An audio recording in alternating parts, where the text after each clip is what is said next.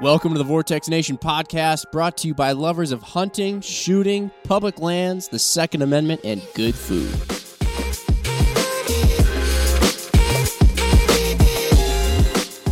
What is up, everybody? I have Jim to my right, and across from us, uh, virtually Yep, on the machine. on the machine, but also together in a, in a rare occurrence where he's actually around other people. No, I'm not. I'm actually a long ways away from other people. Well, I'm with with us, with us is what. Oh, I'm- with you, yeah. Keep it going, Mark. Keep the wheels on. Oh God, they're already falling off, Jim.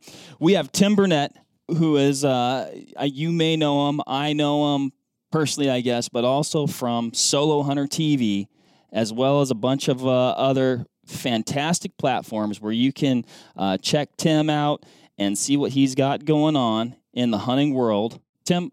Why, why don't That's you uh, why don't you take the reins here and do a heck of a lot better of inter- introducing yourself than I'm doing right now?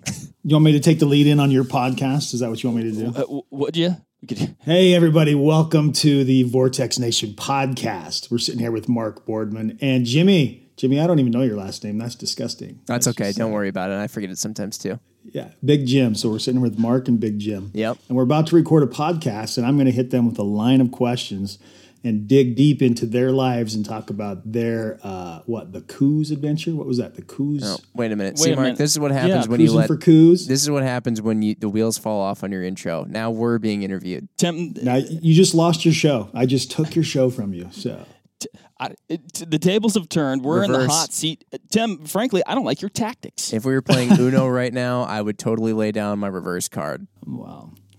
Well, you know, so if I was interviewing you for my podcast, I'd have a list of, of questions for you. And, but since you're interviewing me for your podcast, um, it should just be as random as hell because there's really no point in going over specific details. It's like just shoot it. Send Mark. Mark, let's let's consult the list. Let's. I'm just going to go to the list. We're going to we're going to be systematic about this. So Tim, I, got- I got your list. Yeah, I've got it sitting right in front of me. So Lovely. so solo solo hunter TV and solo hunting in general. So that's going to be the topic of this podcast. We'll get there. We're gonna we're gonna talk about solo hunting, right? Yes. Which Tim, you are an expert at solo hunting. I definitely uh, commend you and I respect you for it because that is not the easiest thing to take on by any stretch of the imagination. There's Right. a, there's a lot of different uh, facets to it. There's there's a lot of different considerations. We talked with Remi uh, a little bit back as to how he sort of got into the solo hunting, solo filming sort of hobby, if you will, or job, really lifestyle life.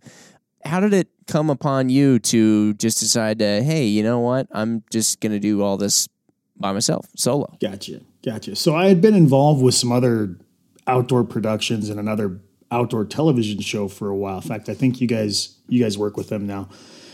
So when I started in the in the outdoor television space, it was traditional traditional TV. The same crap that you see on TV now was the same crap we were doing back then. And and like that's just the way it was done. When that when that evolved and changed and and um, I kind of was was more out on my own. It was it it turned into more that I didn't want to pay a cameraman. I couldn't. I didn't want to do the same thing that everybody else was doing on outdoor television. And so essentially, I was just filming my hunts in between. After I left that show and was just doing my own thing, um, I was just filming my hunts and had a little local show in the Boise area called Behind the Rack Airing. I was partnered with my friend um, Steve Alderman, and we had a bunch of other guys providing footage. But everything that I was doing, I was filming by myself. So then, when when everything came about that I had the opportunity to produce a TV show with uh, with the Sportsman Channel. The only content that I had to present to them was solo self-filmed content, and so that essentially is what I had and what I was good at, and um, you know that's what kind of that's what kind of launched it. Is there like a um you you obviously excel at it, right? I, I mean, is there what's the the appeal to you about hunting solo? You know, I'm maybe I'm selfish. I'm a control freak. I like to control the situations, I guess, you know, and just do it. But a lot of it, I mean, initially it didn't part of it comes from like necess- necessity because not everybody not all your buddies can hunt at the same time. But a bigger a bigger part of it is is that's just that's just you know, it's just what I like. I just like to go out and adventure and, and hunt and and most of the hunting and, and adventuring from the time I was really young was alone. And so it was just it was just natural, you know. So um, the appeal is is that you can just do your thing, not not second guess or not question, not have to. I mean, I could be the first shooter. I don't have to let somebody else shoot. I get to shoot, you know. So it's just selfish. Very cool. Yeah. Very well, cool. Very cool being selfish. You know, it, yeah, it's it's okay to be selfish sometimes. Sometimes it is. Yeah. Do you ever wind up? No. I, ca- I, I'm trying to think back. I feel like I've seen some stuff, but like where you go on hunts with other people, and then Oh, does yeah. that just? Do you feel like you're just in quicksand? Like all of a sudden, gosh, there's all these other people around that I gotta navigate. N- No, everybody I've been able to hunt with, um, you know, it's, it's by choice, and so you get to kind of be selective. Like I get, I've hunted with Remi, I've hunted with, hunt with my brother, I hunt with my best friends, you know, like that. So it's not like you ever get thrown into a camp with somebody you don't like, right? So Yeah, it's, yeah. um, you get it. Fortunately, you get to you get to choose who you hunt with, and no, it's always been a blast. I love hunting with other people, and I wish I could do a lot more of it, but it just doesn't. It just doesn't line out that way. And to where now it's like, I feel like if I schedule a hunt or take some time and set aside to go on a hunt, I almost feel like it has to be solo, or I'm wasting my time, or I'm wasting you know that investment into that time because of what I've what I've built with Solo Hunter Show and and the brand and the content. So. Yeah, So I, I look at everything at kind of at two angles. Like I look at it as an entertainment angle, and I look at it from a business angle, and then I look at it from uh, you know whatever else branding branding Yeah. side of things. yeah, So, yep. Would you still be solo hunter Tim Burnett if it wasn't? Well, I know that's also that is kind of like your your brand, so to speak. But if you weren't doing a TV show, maybe that's hard to imagine because that's just like your life. That's what you do. That's what you love to do.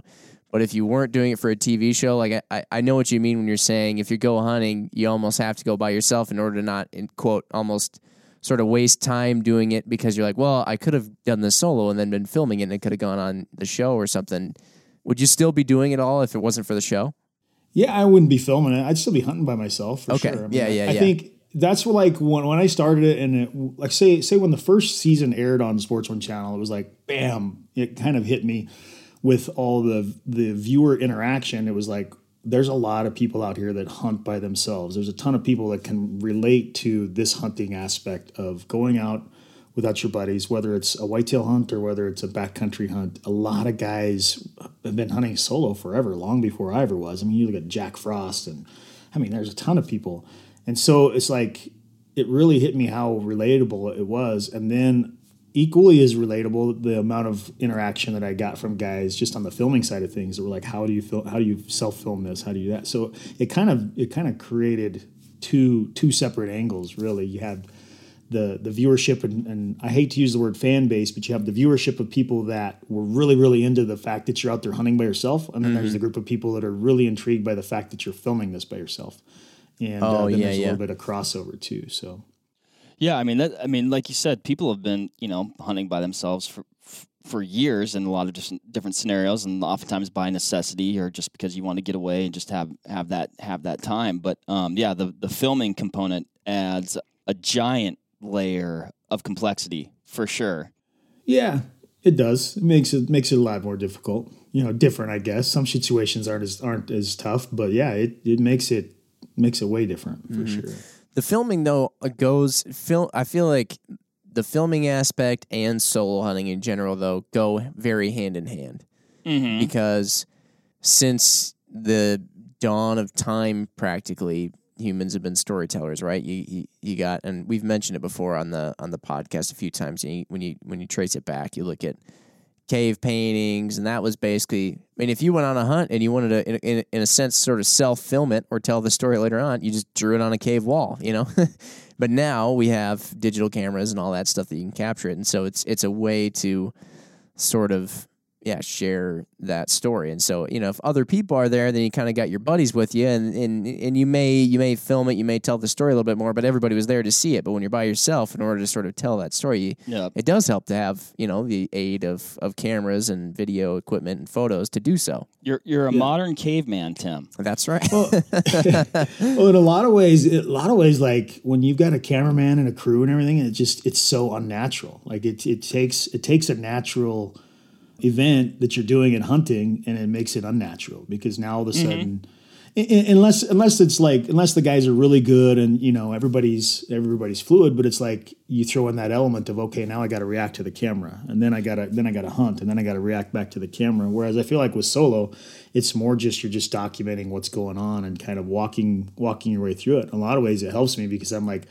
talking to the viewers, you know, telling them what I'm doing, and then I'm like, well, that, mm, maybe I'm not going to do that. No, I'm going to go and do this instead. So it gives you just that just that minute to sit back and think about the, the hunting process. So Yeah, the man, hardest that's part for me is going back and forth. You know, Yeah, it's almost like a like a like a sounding board, you know, but you're just talking talking with yourself. Do you talk to yourself a lot, Tim? No, but uh, all maybe the you do. time. Yeah, Um, but you're not. Have, I don't feel like I don't feel like solo. Like, and I think it shows on the camera. Both Remi and I. Like, I don't think you're hamming to the camera when you're by yourself. No. and, and there's there's a lot more of that when you got your buddies there, your cameraman there jabbing you or asking you questions. Like, there's a lot more show going on. Yeah. Yeah, man. Like, and just hearing you talk about that and thinking back to all the episodes that I've watched, I mean, that truly does come through. And I think that is one of the big draws and appeals of the show is that it does come off so natural. Like, people do feel like they feel like they're hunting with you or, or they're just, you know, fully involved and along for that experience. And like you said, you know, I mean, guilty of it. You know, somebody shoves a camera in your face, you're like, ah, I feel like I got to be on. But like you said, you guys are like just more really documenting things as they happen. You're you're talking through exactly what's going on, and I guess sometimes able to make some decisions. I know even just you know around here at work or really anything, anytime you can like. You know, be like, okay, I got this idea, and it's like, okay, let's rap about it. And sometimes you end up in a completely different spot than your original idea, and just you know going through that process. So that's that's definitely that's super interesting. But yeah, the, Yeah, the thing the thing too is, uh, is is you know, and you guys, a lot of people see what we're what we're turning out now. You know, they're seeing the shows and the, the hunts that we filmed in the last couple of years. Not a lot of people really can go go back and look at the archives or look at some of the older stuff. You know, it's like podcasting or anything else that you do consistently, do a lot. You get way better at it, way more fluid at it, way more natural at it. Oh, know, yeah. I, I mean, you can tell you- that from if my you look intro at- today. yeah, exactly. You look at the earlier stuff, and it's like, yeah, we're pretty awkward. You know, the hunting situations might have been a little bit awkward. In fact, I'm going through a lot of the old episodes now because we're publishing on a lot of different platforms. Because I'm a big believer that your content never dies. You know, it lives forever, and it, and it only dies if you let it die. So I've been very, very good and successful at rejuvenating it and, and using it on a lot of different uh, platforms and essentially monetizing it for for a long time. But if, if someone looked back at the old stuff, they'd be like, "Yeah, Tim and Remi, you know, they're." eh." I mean, it, we wouldn't be as nearly as polished as we are now. I guess. Yep. Yep.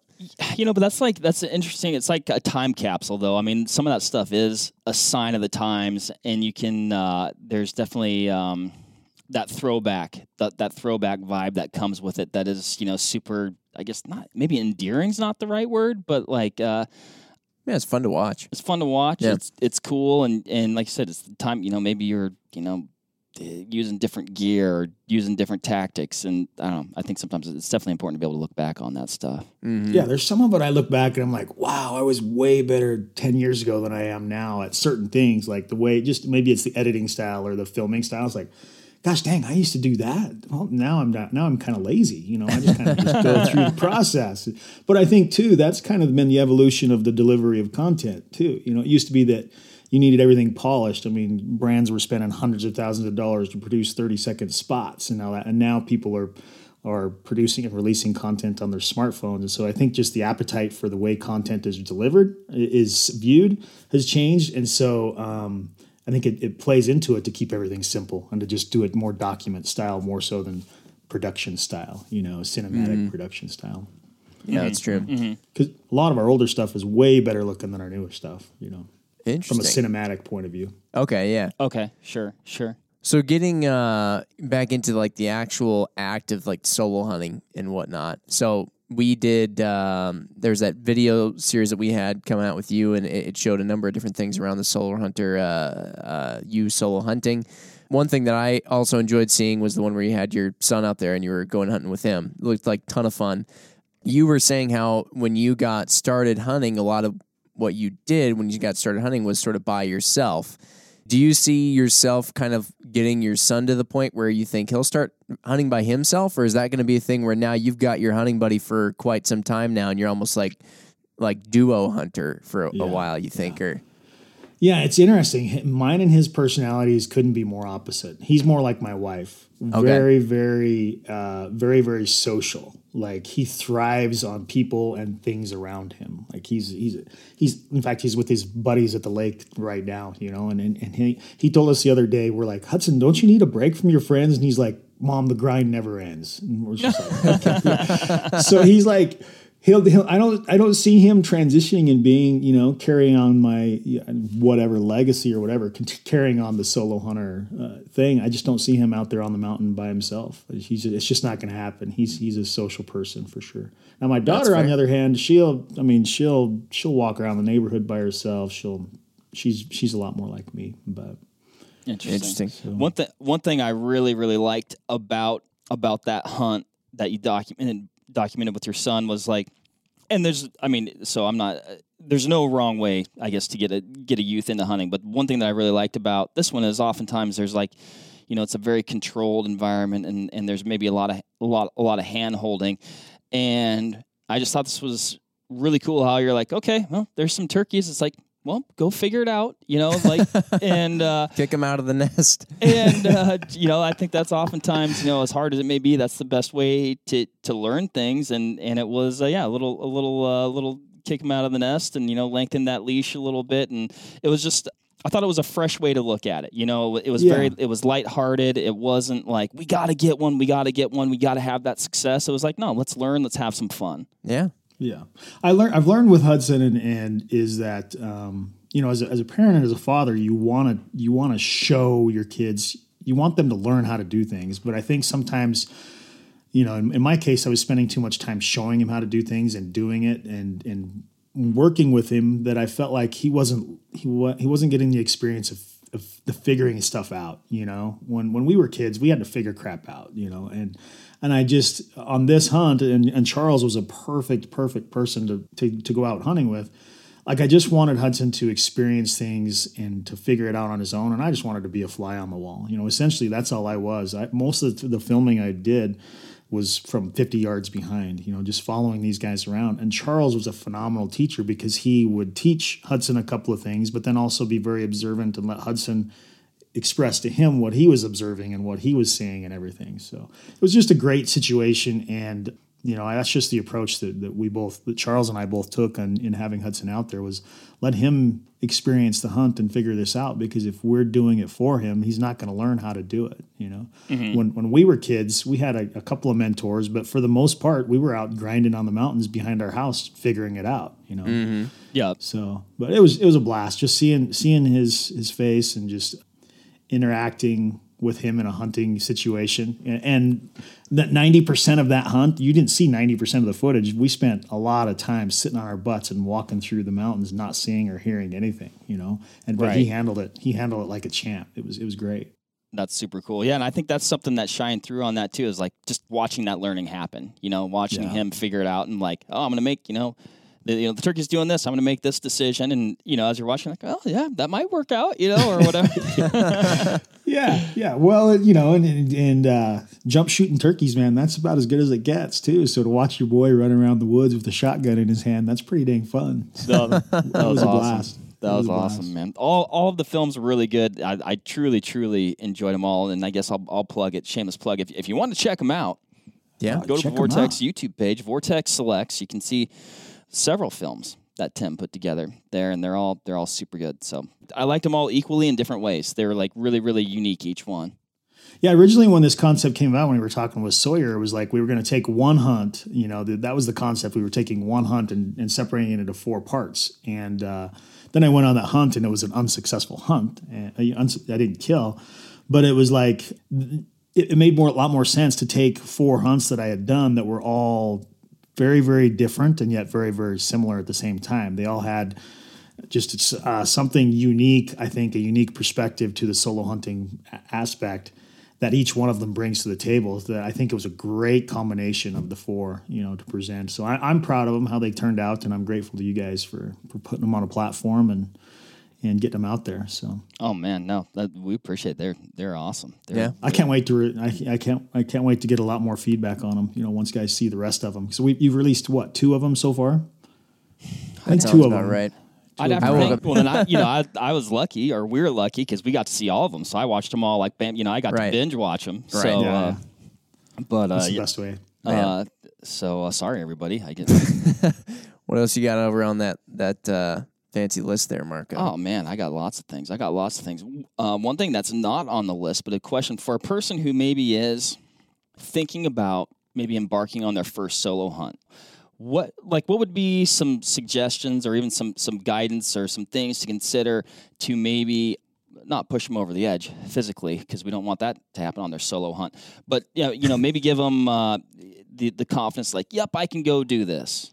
Yeah, it's funny. The the, the most questions I get um, from from guys on solo hunting, and, and it seems like seems to be the biggest hurdle, which to me seems like the smallest hurdle is like how do I how do I get over the the, the point of being out there alone, you know, or, or spending the night on the mountain alone. It's amazing. It's amazing to me, and even even with some guys that I've hunted with and um, guys I've run across on the mountain, it's like once once that sun starts to dip in the sky and gets really close to the horizon, guys are heading back to the truck, you know? And it's like there's a lot of people out there that just don't have the experience of of something like hiking back to the truck in the dark, you know, or even just sleeping on the mountain by themselves and the. So that's overwhelmingly the most questions I get is how do you overcome the fear or how do you get overcome that?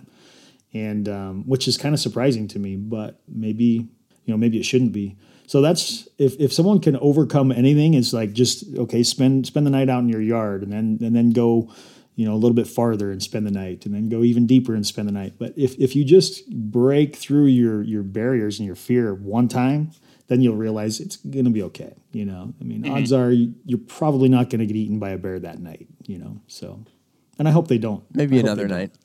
yeah, yeah. That Anything's possible.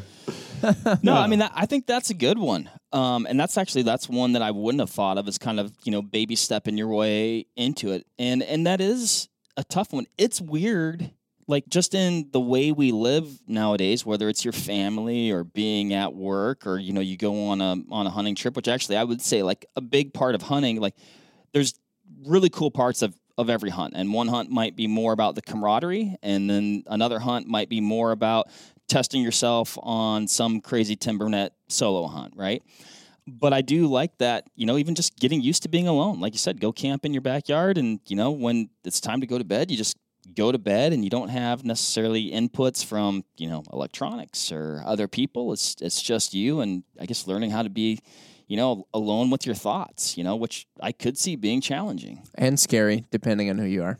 Yeah, Yeah. some some people just aren't going to enjoy it. You know, they just don't enjoy not having noise. You know, like my son, he has to have his earbuds in or has to have the music playing somewhere or something. Some people just can't handle the silence. You know, I'm the type I can drive to Texas and back without turning on the radio. You know, it just it's certain people are are wired for that. Um, but even just even just sleeping on the mountain one night, you know, do it lay out under the stars, look at this, look at the Milky Way, you know, listen to the sounds, just freaking absorb it and enjoy it, and realize that it's there's a lot of really really cool things out there when you can get rid of the noise, you know, and um, that's something that I just I just have just an appetite and a craving for that alone, whether I'm hunting or not, and um, if somebody doesn't have that craving, man, I'm I'm sorry for you, you know, that's too bad, but. Does that? I mean, do you find that being alone allows you to be like hundred percent present in the moment? I know that word gets thrown around a lot, but I mean, I know like for myself when I hunt by myself, and it could be just just uh, like a whitetail hunt, right? I mean, you go out, yeah, it's a day hunt, but you go out by yourself. You've made all your own decisions. You're in the tree by yourself, and you are alone with your thoughts to, you know, just really, you know, witness or you know experience like everything that's going on around you. I mean, do you find that that that allows you to maybe appreciate the smaller things or take time to appreciate the smaller things, like noticing, you know, taking time to notice the stars or taking time to notice, you know, whatever animal might be there or even just the sunset. Yeah, when you take when you take every element out of this out of an environment or out of a situation, but your mind, you know, and essentially you can you can take your body out of the out of the equation. You just sit tight, you fold your arms and you just are super silent and quiet and you're just observing and listening like you totally have a, a separation and you're immersing yourself into nature. What, wherever the situation might be whether it's in a tree stand and you can still hear the road traffic or you know horns honking or whatever it is you're still just you're not a part of a nature. You're just observing it. You're just taking it all in. Same thing in, in the back country if you're just there and there's no communication going on between you and your buddy or your guide or whatever it is or there's no lights flashing from cameras and different like if you're just there you're really truly more part of a nature than you are with with a group or with with friends. Like you can and, and in my mind you can just shut everything down and literally just observe what nature is in its tr- in its truest form you know? And that's that's just it's so hard to describe and explain into words but it's so filling and so um, addictive to me Mm-hmm. that you just it's it's a craving you know? I sit here in my office after two weeks i'm ready to go out. And even if it's just for one night i'm ready to just be gone. It's like this morning i was just ready to be on the road and and go somewhere and not have any noise or any anything but just static noise and staring down the down the street you know? Um, But then you got i crave that I was gonna say, What's then you that? got that. Then you got that Vortex pod, podcast leash just jerking you back into.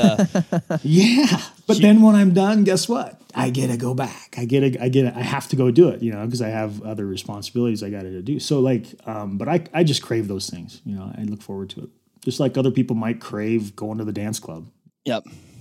It- yeah. No. That's uh, Well, Mark. maybe. Mark, Yeah. big- Mark, big dance oh club man, guy. P- give give me a shiny shirt in a club and a smoke machine, and we are off to the races. that's right. I just have to remember not to smile too big because my fake teeth will glow in the in the ambient, in the black lights.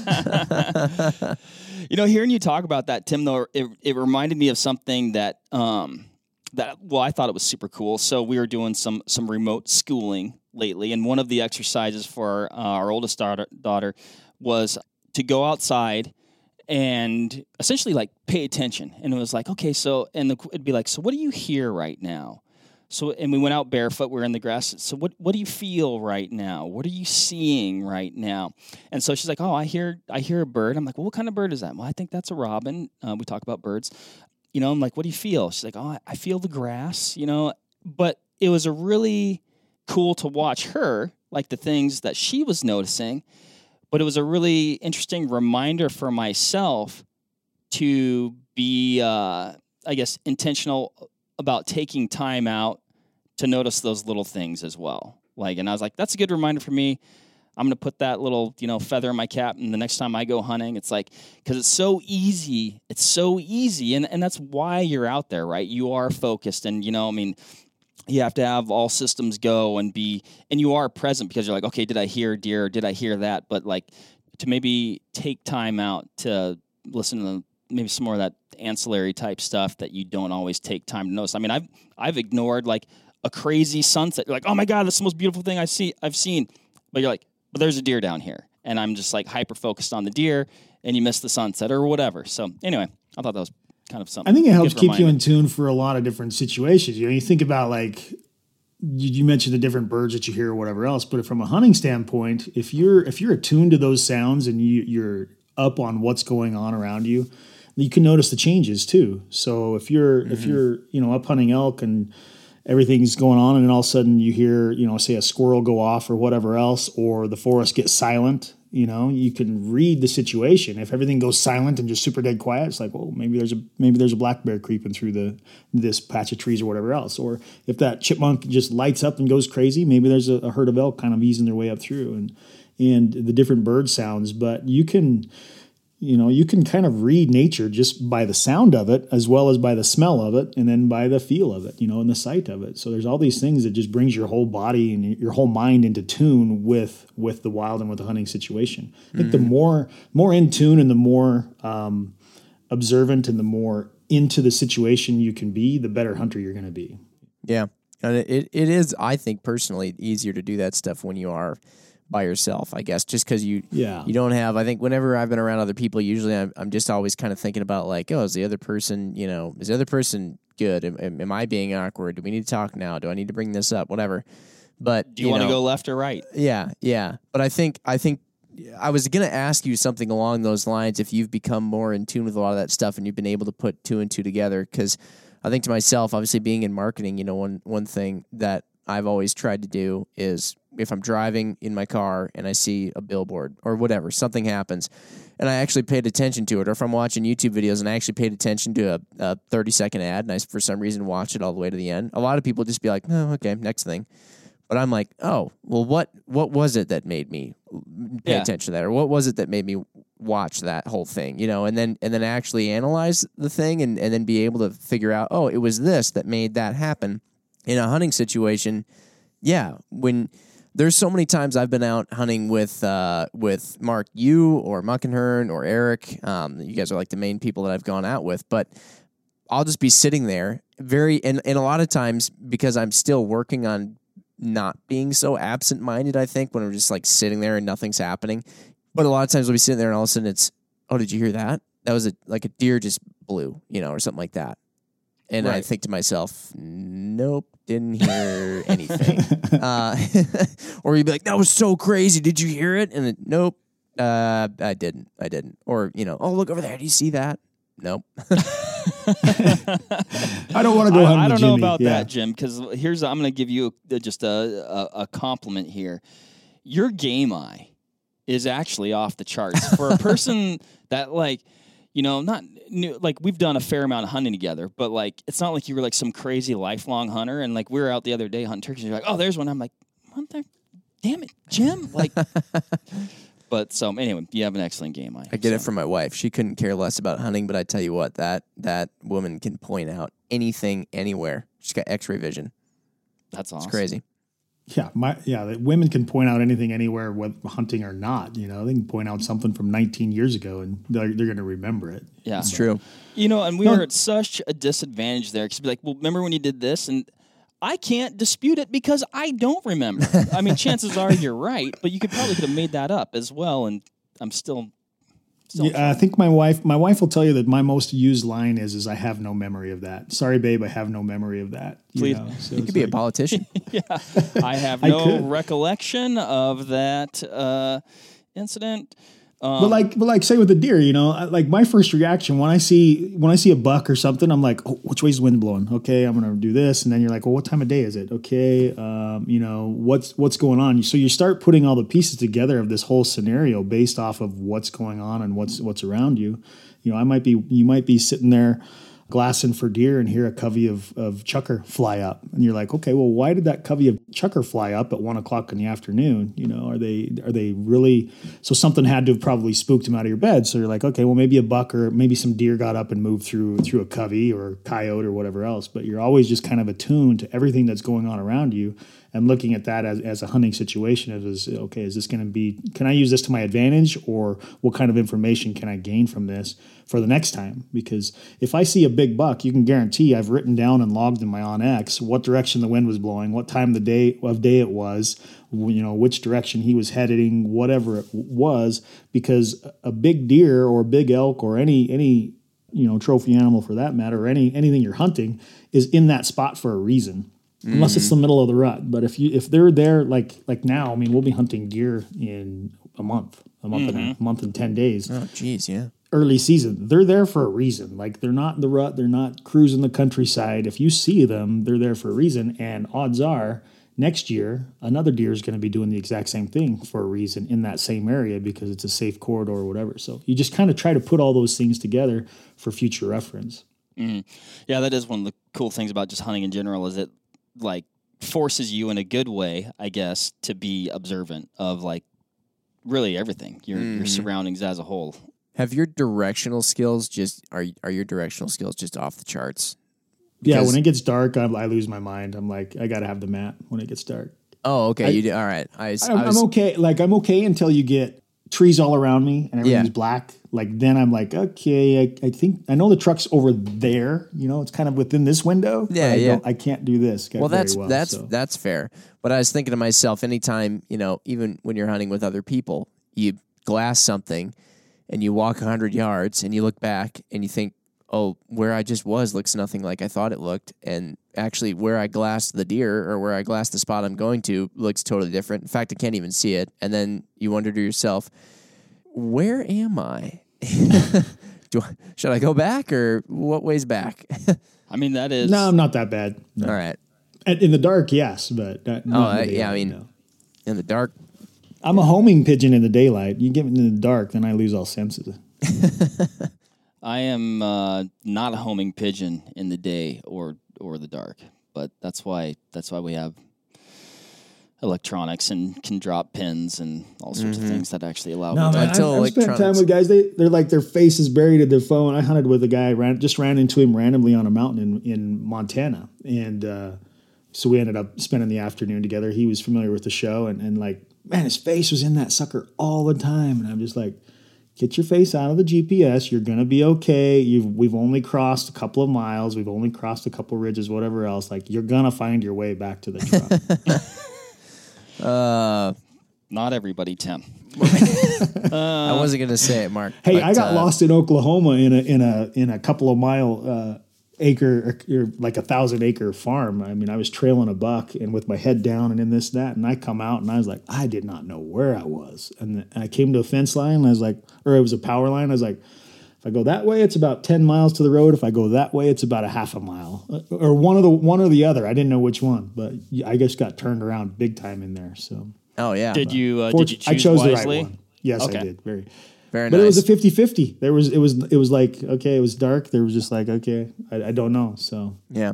Oh, that was you- in the dark. Oh, geez. it was Oh, in boy. dark. Oh yeah. What about so we are you know we were joking earlier, Tim, about talking to yourself, but like, have you ever been on an extended extended hunt where you're by yourself, you know, multiple days, and been like, man, I'm getting a little buggy. Yeah, yeah, but most of it, like like I kind of joke with my with my my brother mostly is if if what I say if what I said under my breath ever reached the light of day, I wouldn't be liked very well. people people just wouldn't like me. But it's like it's the same thing. I'm out there. I'm not out there just randomly just talking out loud. It's just your thoughts. It's just what's in your head. You know, like talking to yourself in your head mostly. Yeah. Unless Um, I do something stupid, then I'm you know whatever. But Do you find that having the camera along almost like kind of helps alleviate some of that? I guess not having that human interaction. It's almost like having somebody with you. yeah, the Yeah. cameras are like a person. Yeah, I've learned I've learned that I really like to communicate with the viewer. I really do. I enjoy it and I feel like I owe it to them to explain and to, to talk the way through through the situation. And I felt I also feel like like I've really grown to enjoy being vulnerable on the camera and saying, "Hey, you know, I just did something stupid or whatever," you know, and just telling it how it is and being the realism of it and not feeling like I have to be on script or I have to, you know, be on my A game. It's like it is what it is, and if I if I have something quirky or funny to say, I'm going to say it. If if I'm serious, I'm going to say it. Uh, and but it's it's essentially like it's kind of it is it is kind of a release to have that there because you can voice what's going on and then move on. You know, be like okay, that was cool. You know, and then Yeah. Hopefully You- they like it, and if they don't, I get to edit it out. You may exactly. That, that is also the beauty of uh, of recording things not live. But Solo uh, editor. Yeah, yeah, exactly. You bring up the idea of you know sometimes you might screw up, and then um, you know being real with that. And I think I you know I I think that's super awesome when people can do that. You know, and and there's a lot of people out there. I think that many times, unfortunately, they just they have the mindset that oh if you screw up you're an idiot instantly, and and people forget so often that that everybody starts from ground zero, right? Like when you're born, nobody's born knowing. You might have some. You might have some natural uh, abilities or things that you can naturally gravitate towards. But even if you're somebody that's a natural, you know, natural best basketball player to ever live or natural best hunter to ever live, you still had to learn all this stuff that you just might have learned it quicker than somebody else would have. But learning things, I've found a lot of times, and- you're talking about it before, you had to figure a lot of stuff out can oftentimes be learned through screwing stuff up, but then it can also be learned by somebody with experience teaching you something. Do you find, and, and this probably just gets into learning styles a little bit and, and stuff, but do you find that uh, sometimes you have a harder time ever learning new things because the only way that you get to learn them when you're hunting solo is by going out and doing them and potentially screwing it up? Or or are you also consulting people before you go on hunts to try and get information ahead of time? How what's your best way of learning when you're doing all this?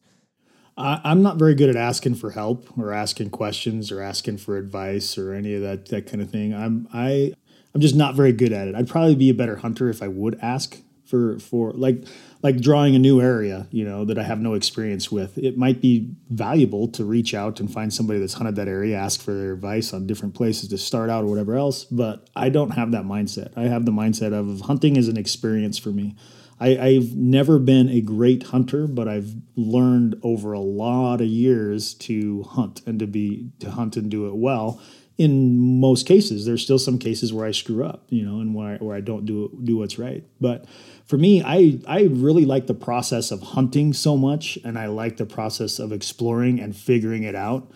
That I'm willing to go without notching my tag on this hunt this year because next year I'll have it again, you know, maybe potentially, or have another one. And and every hunt that I go on, is like it's another experience and it's another adventure. And I I've learned to just not put the stress of having to notch a tag on any given hunt. And I think mm. if, if you looked at all of hunting television, I'm probably the least tag villainous sucker out there, you know? And it's not because I couldn't, I don't think. I think the majority of the times I, I could and can. And but I think it's because um, I'm either not ready to or, or I do something that, that messes it up or I just didn't figure it out good enough. So, but there's always next year. So, I mean, it's a it's an experience. It's a part of life. It's a it's what you do, and I'm going to be doing for a long time, hopefully. And uh, I, I don't feel like success any success in any given hunt, any given year, is that important. Mm-hmm. Like, it's it's just a part of the. It's a process.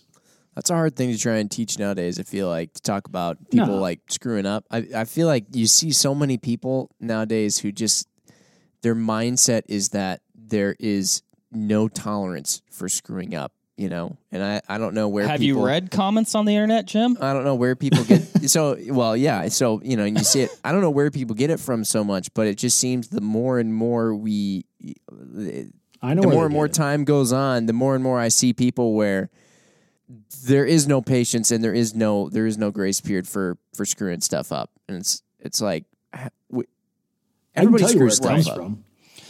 Well, it, it comes from it comes from you know when when when people watch a hunting TV show, you know they're always successful, or when somebody watches, they're always successful, or there's there's a lot of vocal people in the in the industry, you know, with with big platforms that are like, eh, he's not a killer, so he's not legit. You know, there's there's enough mm. big voices like that out there saying that that it's become into the forefront. I've had I've had uh, you know individuals that I've worked with and, and, partnerships because I don't kill enough. I'm not valuable enough. You know, whatever. There's it's and that's why I think there's that voice out there and they, that that uh, stigma out there that if you're not killing filling every tag and notching every tag, that you're not a, a real hunter. Whatever. It's because there's tool bags like that out there voicing that you're not you're not that good if you're not filling your tags. And I'm here to tell you that it's BS, you know? I mean, hunting is an experience and these young kids coming into it that are that are you know going on these hunts expecting to be successful and then aren't successful and then just get depressed and down on themselves, that's crap. You know, it's just and it's because mm-hmm. of it's because of the voices that are out there telling them, yeah, hey, you're not good enough if you're not killing a you know an antlered buck on every every time you go out. Well, and, and, by and large, you know, what does, you know, make the final cut or what does end up being portrayed? I mean, you, you definitely want your content to be exciting and, and this, that, the other, but also it's not necessarily a realistic portrayal of hunting as a whole. So, like you said, they've got a, oh, gosh, a lot yeah. of folks have a false sense of what exactly is going to happen. I know this was several years ago, but just, you know, not to get into story time, but my buddy was taking his, uh, his girlfriend hunting for the first time and uh, this is this is when we worked at Cabela's, and we got on uh, like a nice buck. Like I think it was like a probably like a two two and a half year old whitetail, a buck that I would have shot any day of the week, you know. And she's like, "No, I don't want to shoot that one. I want I want to shoot one that, that's the ones I like that I see in Cabela's." And I'm like, "Good luck." Well, good luck, mm-hmm. you know. And I think over time, I think she found it frustrating, and you know, but then also like grew to realize, well, it's not always always like that. And I think your philosophy, Tim, is is super cool. It's, uh, I guess, in some ways, unfortunately, refreshing. Right? You don't see right. a lot of that, and I think it's a big part of your success because people who do hunt or or even getting into hunting and are having some of these ex- experiences go, man, that's real. I like I can relate to that guy. Like, you know, he's I mean, you're an excellent hunter, Tim, and I think you don't give yourself enough credit a lot of the times, which actually is I, I, guess I do under my breath, Mark. You're- I do. okay. I do. I give myself plenty of credit. Okay, well you're Just not, humble. just not you're, you're, publicly. you're- you're humble to me. Outwardly humble. You're outwardly humble, and uh, yeah, man. I just I don't know. I appreciate it, and I, it just it really does shine through in the productions, and I think it's because you're just you're you're a genuine person, and what comes off on on camera is just those genuine moments. I think it's super cool. So Yeah, and I think I think the film that you guys are going to release next, the Aoudad one, the the the Select, it's it's a good example of that. You know, it's it's a good example of some good hunting, some good opportunities, and some screw ups. You know, some really amateur mistakes made by a guy in the industry for 15 years, and uh, it's it's just, just a really good overall you know picture of it. And then the next one that you'll release looks pretty awesome. You know, it's like flawless. Pretty much didn't do anything wrong. So yeah, it, it's a good good combination. it Yeah. almost sounds like hunting. Almost right.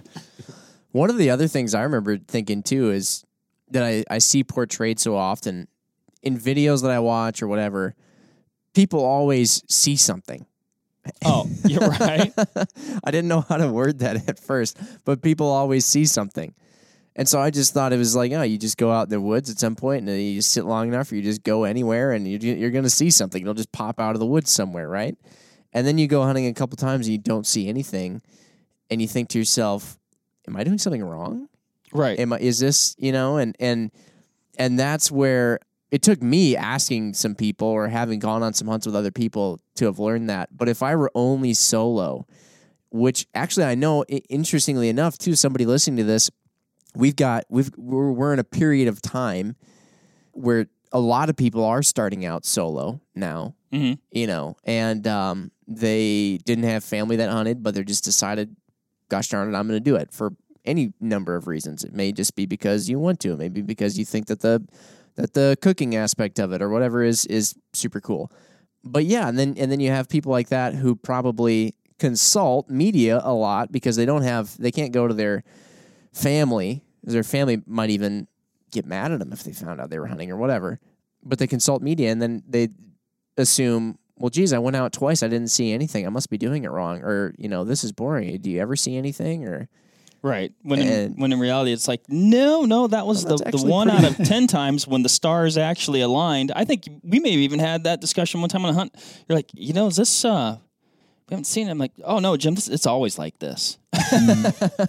Yeah, that's exactly right. No, I think that's I think that's part of what has you know attributed to some of the success of Solo Hunter is is that both Remi and I are very good at, sh- at documenting what we see, and and we both, if you look through the last ten years of, of episodes, there's there's a, a handful of episodes each where we come home empty handed, you know, and not for lack of effort. We hunt hard, and and uh, you know Remi's is is uh, you know as good of a hunter as there is anywhere in the world, you know. And when he comes home empty handed or doesn't have a successful hunt, that's just reality. It's just the way that it is. There are hunters out there probably, and uh, you know, there's some of them that that will be very vocal about it, saying they've never not filled a tag. Well, that's great. That's that's awesome. cool. Good for you, buddy. Made a lot of tag soup in my day. Yeah.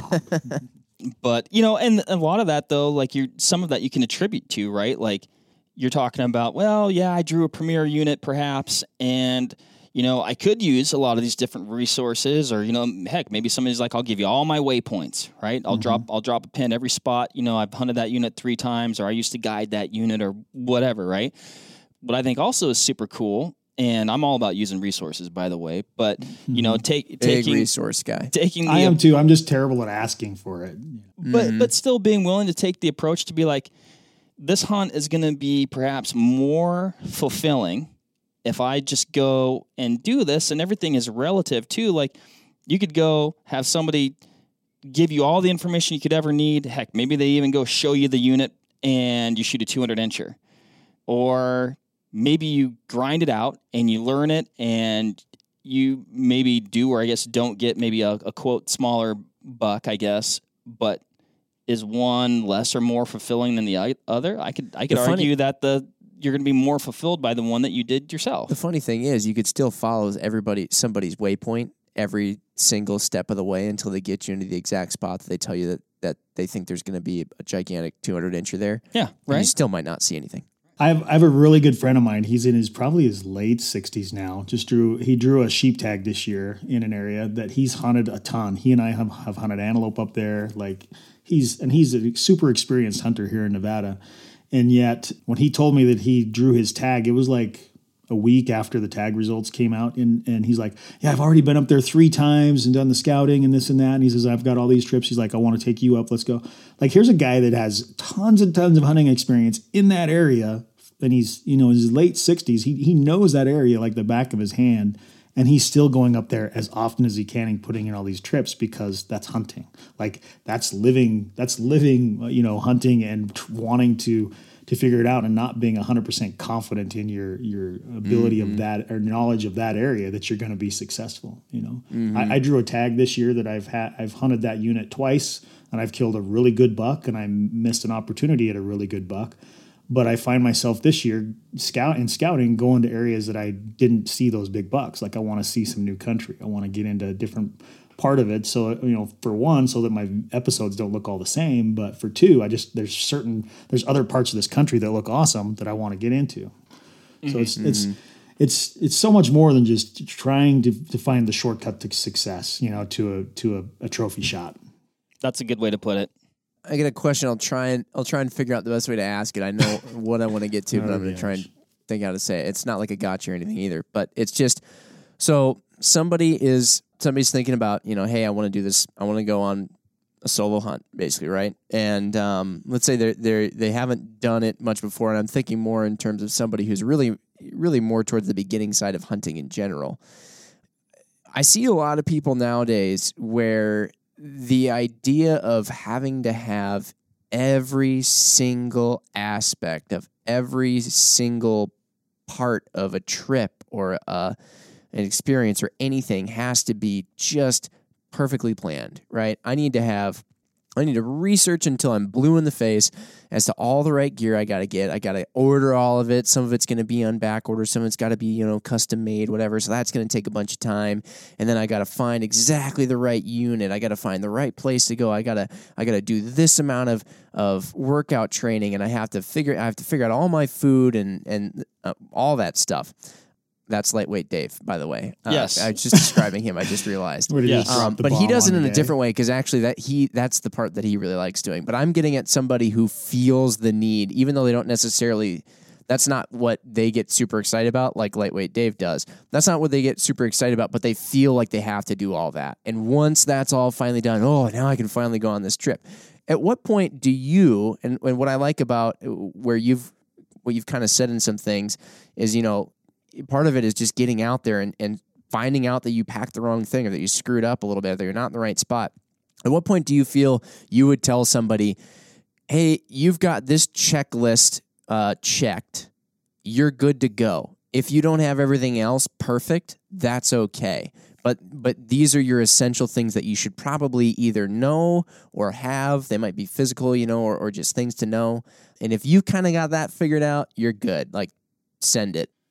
I think a lot of it, a lot of it ha- comes down to a person's experience. You know, um, if if someone is v- relatively inexperienced in hunting or in, in, like, I can see why that would be a, some concerns or a fear. You know, that's that's a, those are real concerns. I gotta I gotta know. I gotta have some waypoints. I gotta mm-hmm. have some direction. I need to have this because they just haven't experienced that. And there's mm-hmm. and so if you're in that stage and you are inexperienced go through it by all means do all that you know have all those checklists t- check all those boxes talk to as many people as you can because you're going to figure out your own system and what you like and what you enjoy. Guys that have been doing it for a lot more time it's like we're we have our system you know? We're, we're like we're in the flow. We're not worried about certain things because i've worried about those 15 years ago and i've already eliminated that concern you know? And now we're looking at what's what's relevant now to and to this specific situation. So a lot of it comes down to making sure that you have your hunting core gear that matters, you know, mm-hmm. so to just eliminate those concerns. And then it's, um, you know, from there, it's just, it's hunting the animal. It's learning more about the species, learning more about the country. Mm-hmm. Yeah. And I, I think on, on that, on that note, a lot of guys get tied up, too tied up into gear, you know, that, that, yeah. that having certain amount of gear is gonna is what's going to make you successful, you know, or or make you a better hunter. I've, I've got one of my best friends from high school. In fact, he uh, on an episode that I just published last year on my my Idaho mule deer hunt. Guys are like, look at that doofus standing there in his big ben, big Ben overalls, you know, whatever else, you know, and he's got a JanSport backpack on, and he's got these tan overalls, and I don't even think he's wearing. I mean, just just as he he's not into gear at all. But mm-hmm. that dude slayed some big bucks, man. and Yeah. he knows Oh, how yeah. to kill some deer. And so No- it doesn't always come down to, you know, having to have the whole list of everything. As long Oh as you my have gosh, the key, the right key things, then you're good. You know. nothing beats just doing it. You know, I mean, I think back to, I think back to, and I'll, I'll unapologetically bring in cars, of course, but I think back to getting into cars, and it was like researching them just until I just you fall asleep practically at the computer, uh, how they work, all this stuff about it. And then one day I was like, you know what? I'm going to buy a salvage $800 piece of crap car and I'm just going to take it all apart. And in the amount of time that it took, and I got like a wrench set from Menards on sale or something. And in the time that it took me, you know, the the few weeks after that of actually seeing it and touching it and, and working on it and taking it apart and seeing how all this stuff in, in person went together, learned way more than I ever would have just sitting on the computer. And it's the same way for hunting it when I've gone hunting too, because you know, I you were around hunting all the time. You see people talking about it all the time and giving tips and this, that, and the other thing. But then you you get out there and nothing replaces your body actually being in the position. Because regardless of how much how many videos you've watched, you're still gonna feel awkward the first time you're out there. Like, mm-hmm. oh, this is I'm actually here now. Yeah. how, how invested in hunting do you really want to be? Do you want to just be invested in hunting, you know, for like you have to look at it as a long term. This is something you're going to be doing forever. And it's like you, I I guess it just comes back to the everybody wants to have that instant success, you know, and be like they want to they want to be Remi Warren now. They don't want to they would they don't want to spend the twenty years that he's spent to get to there, or, or maybe they do, but they but it's impatient and it's it's a hard hard position to be in because we're not in that position. We're, we've already been in it for twenty years, and so not twenty, but we've already been in it for fifteen years. So it's easy for me to look back and say, just be patient, you know, just take your time. Because if I go back to myself 15 years ago, it's like, yeah, I want to be popular now. I want sponsors now. I want a TV show now. You know, I want to kill a big buck now. And so I was probably in that situation too. So a lot of it's just going to come with age and time. Yeah. But I'm glad now that I know uh, some tan overalls and a JanSport backpack. If I'm if I'm at That's that right. point, I'm you're good to go. Send it. Well, and, and I think right. that's super cool. I mean, Jim, you know, I'm not super into hunting gear, uh, but Yeah, uh, right. but uh, Uh, you but I can- think I, I could pan my office and be but I think that's really cool, and I think it ties back into kind of what you're talking about earlier about even just like you know being comfortable, you know, hunting solo is, you know, I think. And I and I think backcountry hunting is super cool, and like I said, I love backpacks and all that good stuff, right? But that's also kind of what gets portrayed as cool. But your first hunt doesn't have to be that, right? You can baby step your way, you know, do a day hunt, do It an a bu- overnighter, Yeah. and then and then when you do that overnighter, pack your tent and go. Oh, well, what, maybe was that heavy or or oh man, I got cold. But you're not like Yeah.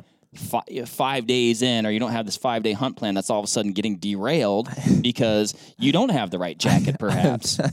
I Your first hunt should be a butt kicker. It, it should suck. Your Yes. first hunts, your, in fact, your first several hunts should suck. Oh my you know, gosh. You should have experiences that you'll never forget. I go back to hunting uh, blacktails as a kid, cotton sweatshirt, blue jeans, yeah. Raining constantly. I mean, like I remember, literally, like m- my dad left us probably because he actually wanted to go try and kill a deer, and uh, my brother and I were just sitting in the, on this uh, logging road for probably longer than he intended. But God, I remember, be- like I, I actually probably had hypothermia. Yeah.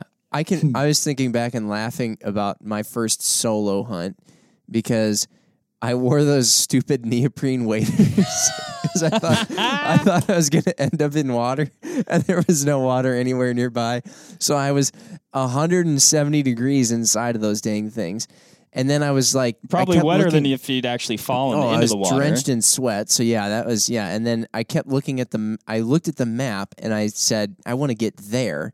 And so I just went as the crow flies on the map, and I ended up in the thickest, nastiest, rose thorniest crap ever. And I made so much noise. And then I had to try and take off my waders in the middle of this, whatever it was.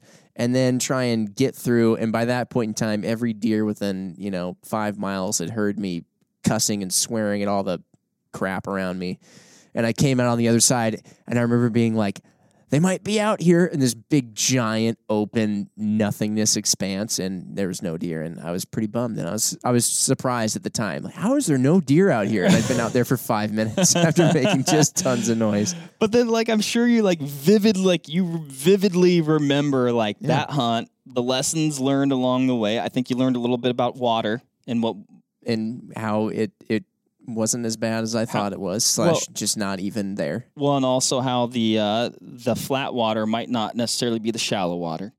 Oh, that was another time that I went solo hunting, and yeah, Oh, yeah, I was trying to cross a stream, and I looked at the stream, and there was a rushing part where you could see the water rippling, and then there was a nice little still part, and I thought to myself, well, the rushing part looks scary. I'll go through the still part. That's probably the shallower part.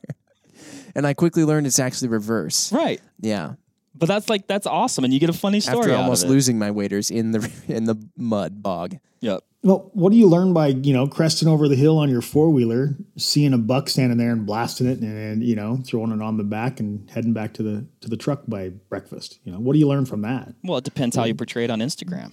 Well, yeah, Instagram. Sorry, I, I wasn't. I'm not trying to bring. I'm not trying to be negative. I was just Surprised joking that around. comment came from you. It's true. It's true. You, you you guys only see what I want you to see, right? That's right. It's, it's the beauty of the beauty of editing. That's why my uh, first two solo hunts are not on Instagram. they're on this. They're But on those this podcast.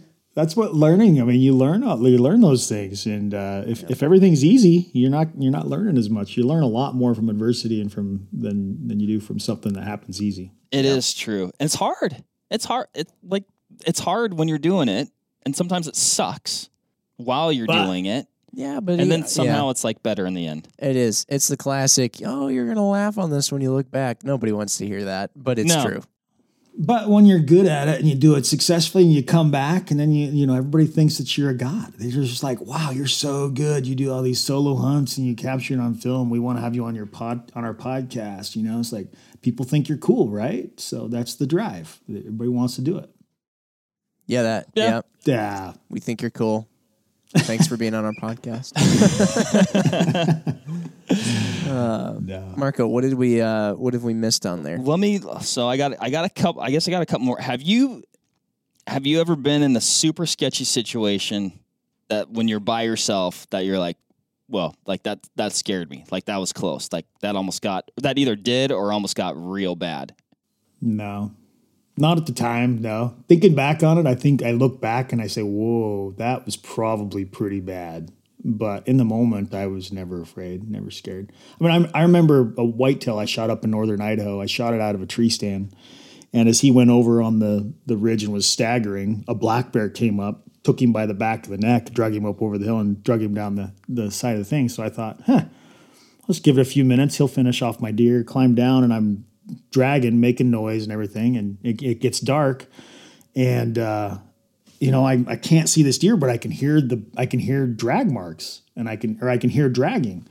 So I'm like, ah," just making all this noise, no big deal. And uh, finally, everything gets quiet, and I step up on this stump where it had been logged. I step up on it with my flashlight, and I'm kind of panning around, not seeing anything. I'm like, what the heck? I can hear it right there dragging. And I look down at my feet, and here's this giant black bear on top of my deer, just looking straight up at me, probably five, six feet away, you know, right underneath me. So I jump back, and I'm like, oh, okay, you know, I'll, I'll come back in the morning or whatever. I didn't, and then I'm just there with my bow.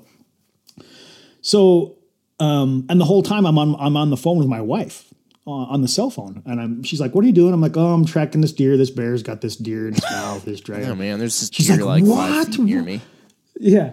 And she's like, get out of there. I'm like, no, babe, everything's fine. Like, and in the moment, I had no fear. Like, I was not worried about it. And I ended up leaving the deer that night and coming back and, and spooking the bear off the next morning with my gun. And part of partly because I wanted to see if I could kill the bear is what I wanted to do.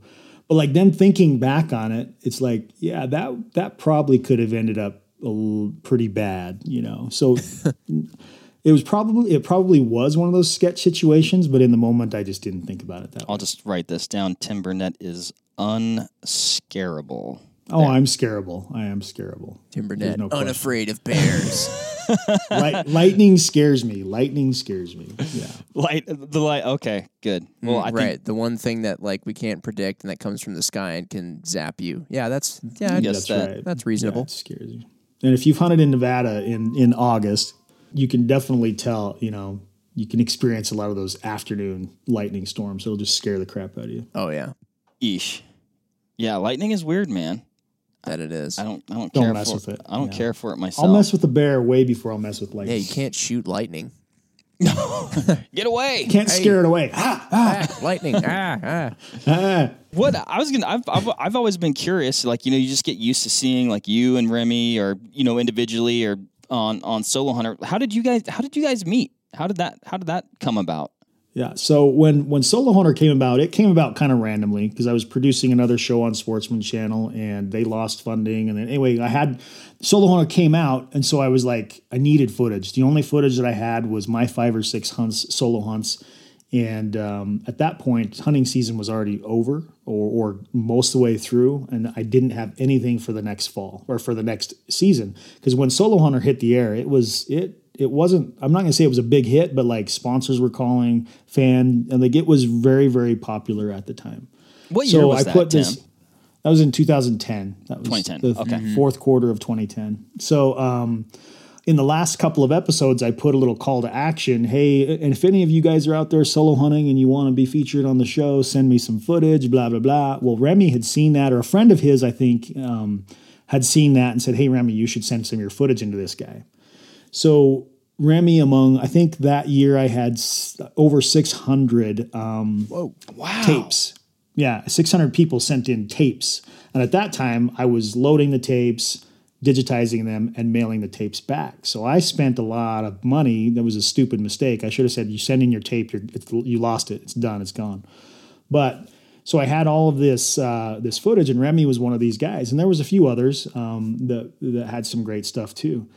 And so season two, you'll notice there's some some of Remi's hunts, and there wasn't there uh, early on in solo in the first couple of seasons there was a lot of stuff that wasn't solo, and a lot of different personalities and people. And so that's that's how I had, had come to know of Remi, and I thought he lived in Montana. So I think I remember one day I was talking to him on the phone. I'm like, "Hey, you know, what hunts have you got?" And he says, "I've got these hunts." And I said, "Sweet, just uh, pop them in the mail." And he's like, "Well, how about I just drop them by?" And I'm like, "What? You're in Reno?" And he says, "Yeah, I live in Reno." And I didn't I didn't even know it until after knowing him for over a, a year, maybe two years.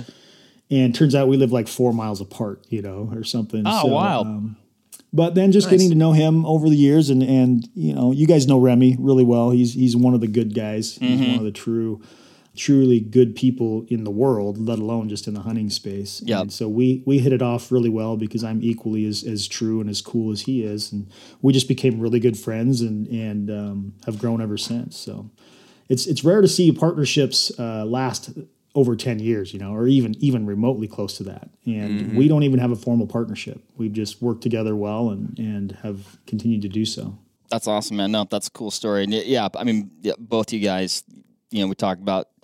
I'm just gonna keep giving you compliments, Tim. But you know, just genuine, cool, down to earth, good hunters, knowledgeable, humble. Probably, like I said, both you guys more than you should be. But I guess that's you know what makes you cool. just we're just working stiffs you know i mean Remi still to his credit he's still a full-time guide he still guides all the time he does a lot of different things you know i i do i work hard i when i when i went at this and realized that i that I was going to find some success in it early on. I, I decided I wanted to go the business route. I wanted to create a brand. There was a lot of others in the in the hunting industry at that time that had created big, massive brands that that dwarf mine to this day. You know, and and that's what I wanted to be, and that's what I wanted to do. So I, I handled everything from a business approach, and my my relationships and partnerships a lot of from a business approach. And uh, Remi was kind of that balance. He was that free, free flowing, you know, free spirited. I just want to go on hunts and kill stuff and be really good, you know, and and that has really attributed to a lot of his popularity and success, is because he's he's he's na- he's that celebrity role, you know, and so we kind of have that really really good balance with Solo Hunter, and I'm extremely grateful for what we have. But at the end of the day, we're just two working stiffs, you know, we're just two good dudes, and we just like to do what we do. So. Yeah, and I'd say that you know the one thing in common is the passion. passion for the outdoors, passion for hunting, and, and passion for you know being successful in, in what you do. And you're just you're just not you're not going to see what you guys have built. Like it's not going to happen if you're not passionate about it. No, But uh, I got I got one more, Jim. By all Uh, means, we've, Mark. we've, we've got Tim here. We're gonna We forgot keep- to do the sound effects earlier because we were Oh, talking that- about a bear, and MC Ryan brought in this uh, sound effects board for us. So we're going to throw in the bear sound effect. Yeah. Excellent. that's what editing is for. You can edit that in. Yeah, Oh, we'll, yeah, just, there- we're, yep, we'll just weave it right back in when you're talking about it. It's it's like Cal's week in review. I like how he drops in those little you know random sound effects. What uh what's your what's your dream solo hunt to film and like come out successful? Like what's the pinnacle? Maybe something you that you haven't done yet. so Or maybe um, you've done it already. Maybe you maybe you accomplished no, that dream. I haven't. I haven't done it. Not not solo. You know, I accomplished a dream, but it was it was with a good friend of mine on my Dall sheep hunt. But Mm-hmm, um, solo would be it, it- being a Nevada resident. I, I should draw sheep tag. I hope to draw sheep tag at some point. And so, um, you know, a lot of guys when they draw a sheep tag in Nevada, they have 15 guys there with them, and just, you know, just it's a it's a party. It's a family thing because it's a once in a lifetime opportunity. Right.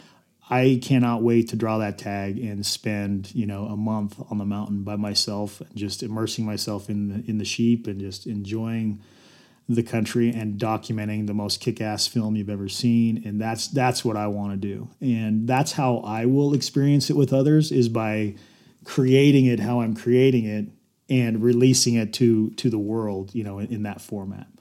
Even though it'd be great to have my brother there or whatever else that's that's just not how I want to do this hunt so Tim, I've because got, I can Mark's got, the goosebump I got, thing I got on. goosebumps, man. You gave me chills there. Sweet, That sounds sweet. cool. Like I can't wait for that to happen. So you're yeah, so you're not invited. Yeah, no, I'm gonna go. I can't wait to everybody watch out it. there know that if I draw a sheep tag in Idaho or, or Nevada, you're not invited. Sorry. hey, you know what? It's out there. That's good. That's There's there's that honesty and genuineness, Absolutely. genuineness coming through again. absolutely. It's it's worse to be mysterious or arbitrary about that. Yeah, yeah. You Get it don't out you don't there. you don't want to lead people on. No. Nobody likes that. Yeah, exactly. Well, I awesome, like, Tim. I like to be led on. I like I like the flirting. We'll remember that for the future. Yeah. So Gosh. so yeah. Maybe we'll uh maybe we'll have you on every podcast from here on out. Maybe May- not. yeah, I don't know. We'll maybe. just see. We'll see. Let's don't. I just genuinely don't like to talk at an hour at a time that much. You know, there's a reason why my podcast gets released about once every month. It's because you know I'm I'm comfortable. My my friend Ben he he hacks on me all the time. He's like, every time I call you, you're clearing your throat like you never been you haven't been talking all day. And he's like, it's freaking three o'clock in the afternoon. I'm like. I think you're the per- first person I've talked to today. So yeah, So not only the solo hunter, but the solo just dude, solo lifestyle, man. Lone Wolf. No. Lone wolf. Yeah, aside from my family, yeah, yeah, no, no, a lot of good friends, but uh, I don't know how how is it put. Um, I know a lot of people. A lot of people know me, but I have very few friends. Is that, that that's what, the way I heard it? Was that Clint Eastwood? Sounds like something you would say. Something, yeah. I don't know. You know what? I- A lot of truth in that, though. You know, I mean, Mark, you love people. I do love So- You people, but absolutely love people. I Peop hey, people should know, Mark, that I I attribute you as one of my dearest friends. You know, and I, you and I have kind of talked about that before. I think you're one of my. We have known you for a long time, so you're one of the you're one of the few few close friends that I that I have, and I appreciate that. No, well, Tim, I I sincerely, like I said, we talked about that, and I sincerely, sincerely appreciate it. And that, I mean, coming from you, from you, I mean that that definitely means means a ton. So, um, That's big time, Mark. And I think it's because, uh, yeah, I mean, my gosh, I th- I might have gained You're some blushing. Instagram followers. Um, Mark's one of 987 people that are my dearest friends. broke that thousand mark. there That's you right. go. That's right. But no, I pre- yeah, that I agree, Tim. Uh, appreciate you and and uh, man, like it's it's hard to believe that if we actually have known each other, we don't get to see each other as much as I guarantee I know I, I would like. But uh, it's cool to do stuff like this. Uh, appreciate you taking the time to uh, to jump on this and, and chat chat Thank with you. us. Always always super fun. Um, can't thank you enough. And Yeah. No, Awesome. thank you. I'm glad to do it. So I can't wait to can't wait to uh, see everybody's reaction when we release those other two Vortex selects. I think they'll I think they'll enjoy them. So you guys check it out on the on the Vortex YouTube channel. For because sure. then in 30 days we're releasing it to my channel. So Heck yeah. Heck yeah. Most definitely. All right. Well, thanks a All right, ton, guys. Tim. Thank you. Appreciate it. Thanks, man. Take care. All right. Bye, everybody. Bye. All right, that'll wrap it up for this episode of the Vortex Nation podcast. Thanks everybody for listening. Hit that subscribe button so you can always stay up to date on the latest happenings over here at the Vortex Nation podcast. Leave us a review or comment down below. We want to hear what you have to say about the show, maybe what you like, maybe what you didn't like, so that way we can make these podcasts as good as they can be. You can also follow us on Instagram at Vortex Nation Podcast. We'll be posting about each episode released, so that way you can go back, find these things, maybe grab a little nugget of information that you can take with you to the range, out in the field, or uh, maybe to the kitchen if we're talking about some good food. So, again, everybody, thanks and happy hunting and shooting. We appreciate it. Have a good one.